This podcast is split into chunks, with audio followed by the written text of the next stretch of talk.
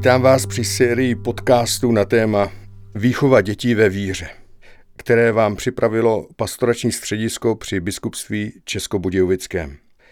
Podcast vznikl jako podpora rodičů v křesťanské výchově jejich dětí, jak slíbili při jejich křtu. Použili jsme texty z časopisu Nové město, ve kterém se tomuto tématu věnovali nejrůznější odborníci.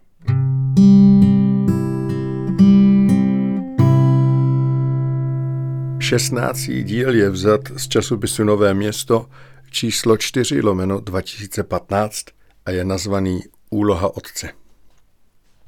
Nad posláním Otce a nad významem jeho aktivní přítomnosti v rodině se zamýšlíme spolu s psychologem Janem Čapkem, otcem čtyř dětí. Papež František ve své katechezi uvádí, Absence otcovské postavy v životě dětí a mládeže způsobuje mezery a rány, které mohou být i velmi závažné. Deviace dětí a dospívajících lze skutečně v mnoha případech vysvětlit tímto nedostatkem, touto nouzí o příklady a spolehlivé průvodce jejich každodenním životem, nedostatkem blízkosti, nedostatkem otcovské lásky. Dojem mnoha mladých, že jsou sirotky, je hlubší, než si myslíme. Odborníci potvrzují, jak je v určitém vývojovém období pro děti, jak pro chlapce, tak pro dívky, důležité mít možnost prožít čas pouze s otcem. Během vývoje k dospělosti jsou období, kdy dítě potřebuje víc nepodmíněnou náruč matky a kontakty s otcem nějak zvlášť nevnímá a nevyhledává. Dokonce může být vůči otci nastavené negativisticky. V jiných obdobích naopak dítě potřebuje pevnou, laskavou přítomnost otce, kdežto matku může docela dobře postrádat. Případně její matka irituje tak, že se drží mimo její dosah. Tak například přibližně okolo 6 a okolo 16 let je důležitá přítomnost otce a naopak po narození a okolo 12 let je pro dítě důležitá zejména matka.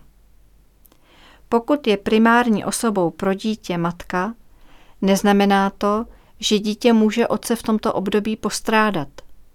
Úlohou otce je matce při péči o dítě pomáhat. Dává tak dítěti příklad, jak se může nebo má starat o dítě otec. Často se stává, že muž nemá ve své původní rodině vzor a neměl příležitost se od svého otce naučit, jak o děti po boku matky pečovat. Musí se pak tuto svou roli sám učit a postupně ji přes různá úskalí a těžkosti objevovat, dokud se mu nestane zcela přirozenou a vlastní. Separace od matky směrem k otci.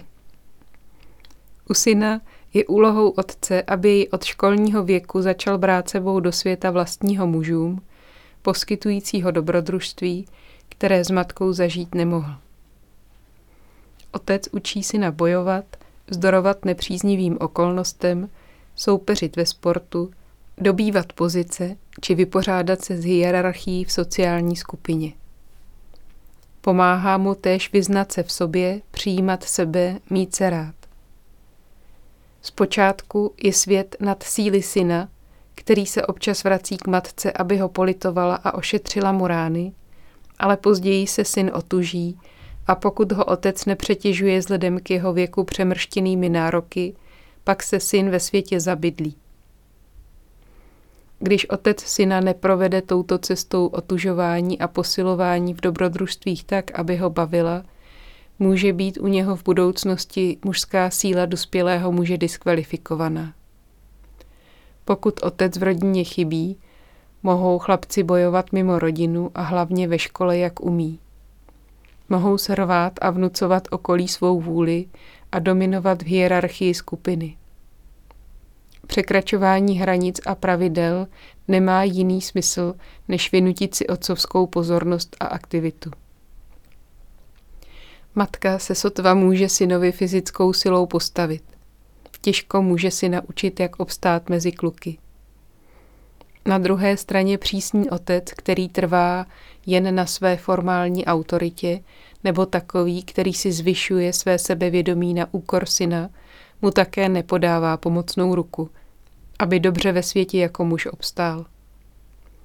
Syn potřebuje ze strany otce především uznání právě v období, dokud je otec ještě mnohem silnější. Úlohou otce ve školním věku dcery je podporovat matku i dceru a nesmí stranit ani jedné, ani druhé. Samozřejmě by si přitom měl být vědom, že vztah s manželkou má přednost před vztahem s dcerou. Když otec vidí, že má matka pravdu, měl by ji podpořit a stát za ní.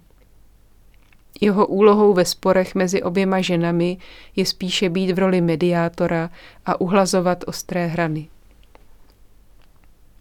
Při oddělování dcery od matky totiž nastávají mezi oběma šarvátky, protože si dcera vůči ní začíná prosazovat svou vůli.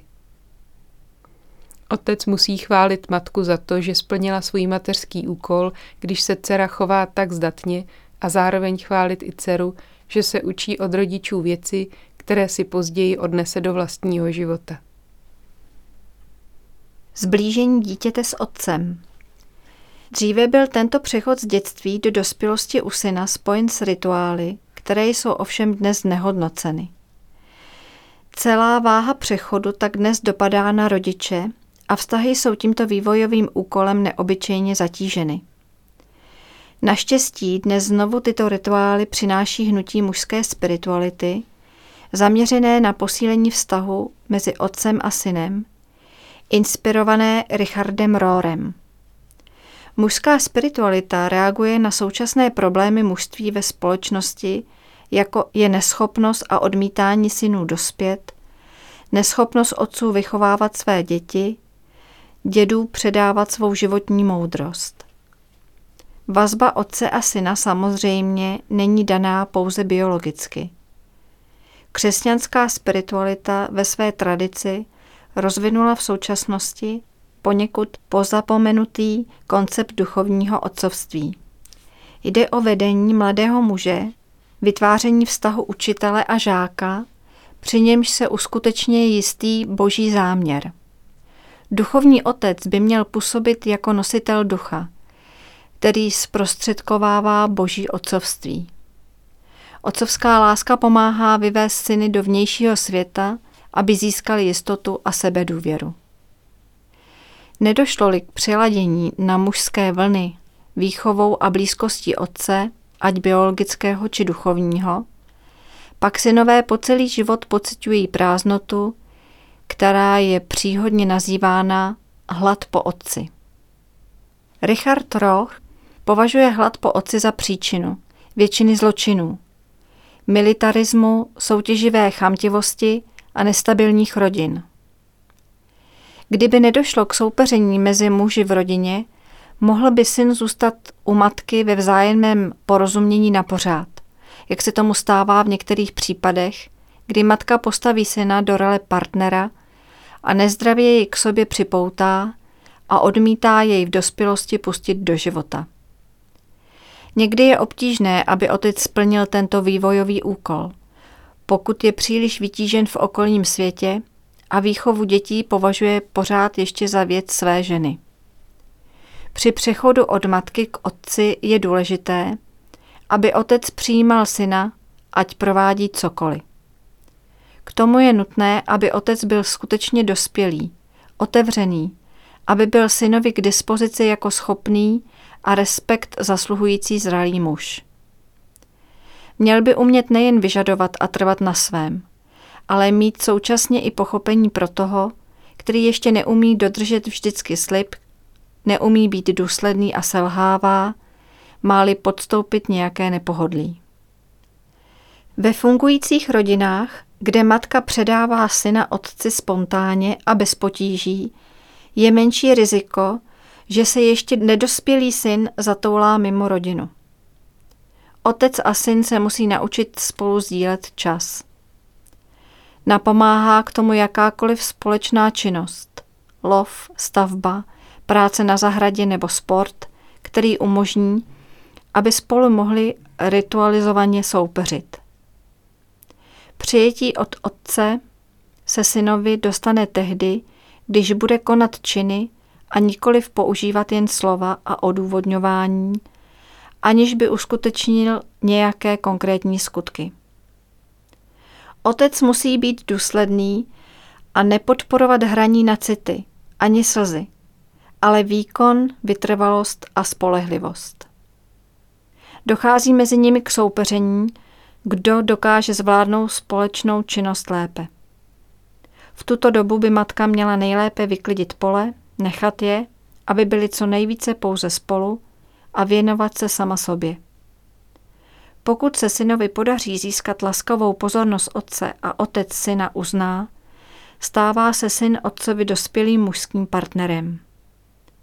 Tímto setkáním pomine synův strach z otce, syn přestane otce nekriticky obdivovat, zahlédne ho jako dospělého člověka s jeho chybami a pochybnostmi a tím může být otec dospělému synovi dobrým a spolehlivým partnerem. U dcery je úkolem otce vyvést ji od matky do mužského světa, aby si jednou vybrala a přijala s radostí a realistickým očekáváním svého partnera. Sebeúcta dcery k sobě jako k budoucí ženě se odvíjí od toho, jak se otec chová k její matce, jak o ní smýšlí a vyjadřuje se o ní. V tomto období dcera potřebuje trávit čas otcem bez přítomnosti matky. Mluvit s ním, zažít, že jí má otec rád nejen podmíněnou láskou podle výkonů, ale že ji obdivuje otcovskýma očima jako ženu, jaká je. Jestliže to od otce uslyší a zřetelně pocítí, uvěří, že je na tomto světě jako žena v pořádku a že mužský svět není jen místem nebezpečné agresivity, ale že muž dokáže zajišťovat ženě svou silou mocnou ochranu a poskytovat rychlá silová řešení v náročných situacích. Přitom dceru nesmí stotožňovat ať v dobrém či ve zlém s matkou, ale podpořit její oddělení se od matky a její samostatnou individualitu. Když si v tomto období otec s dcerou nezajistí nerušený prostor pro sebe a nezblíží se, nebo v tom dcera otci zabrání, může dcera v budoucnu toto zblížení s otcem hledat u svého budoucího partnera. Hledá pak takového muže, který jí zabezpečí otcovskou spolehlivost, starostlivost a něhu prostou sexuality. To může vést do budoucna ke značným problémům v jejich partnerském vztahu. Na závěr bych znovu ocitoval papeže Františka. Děti potřebují nalézt otce, který je očekává, když se vracejí po svých stroskotáních. Dělají sice všechno, aby to nemuseli připustit a dát najevo, ale potřebují jej. A pokud jej nenajdou, způsobí jim to zranění, která se hojí velmi obtížně. Pokud otec v rodině chybí, není ještě nic ztraceno. Může jej dítěti nahradit otcovská figura jako dědeček, otčím, učitel, kněz, trenér či jiný mužský vzor. Důležité je, aby dítě od něho dostalo přesně to, co v příslušném období vyhledává a potřebuje. Dnes jsme slyšeli 16. díl z cyklu Výchova dětí ve víře s názvem Úloha otce. Příště si řekneme něco o vztahu prarodičů a vnoučat. you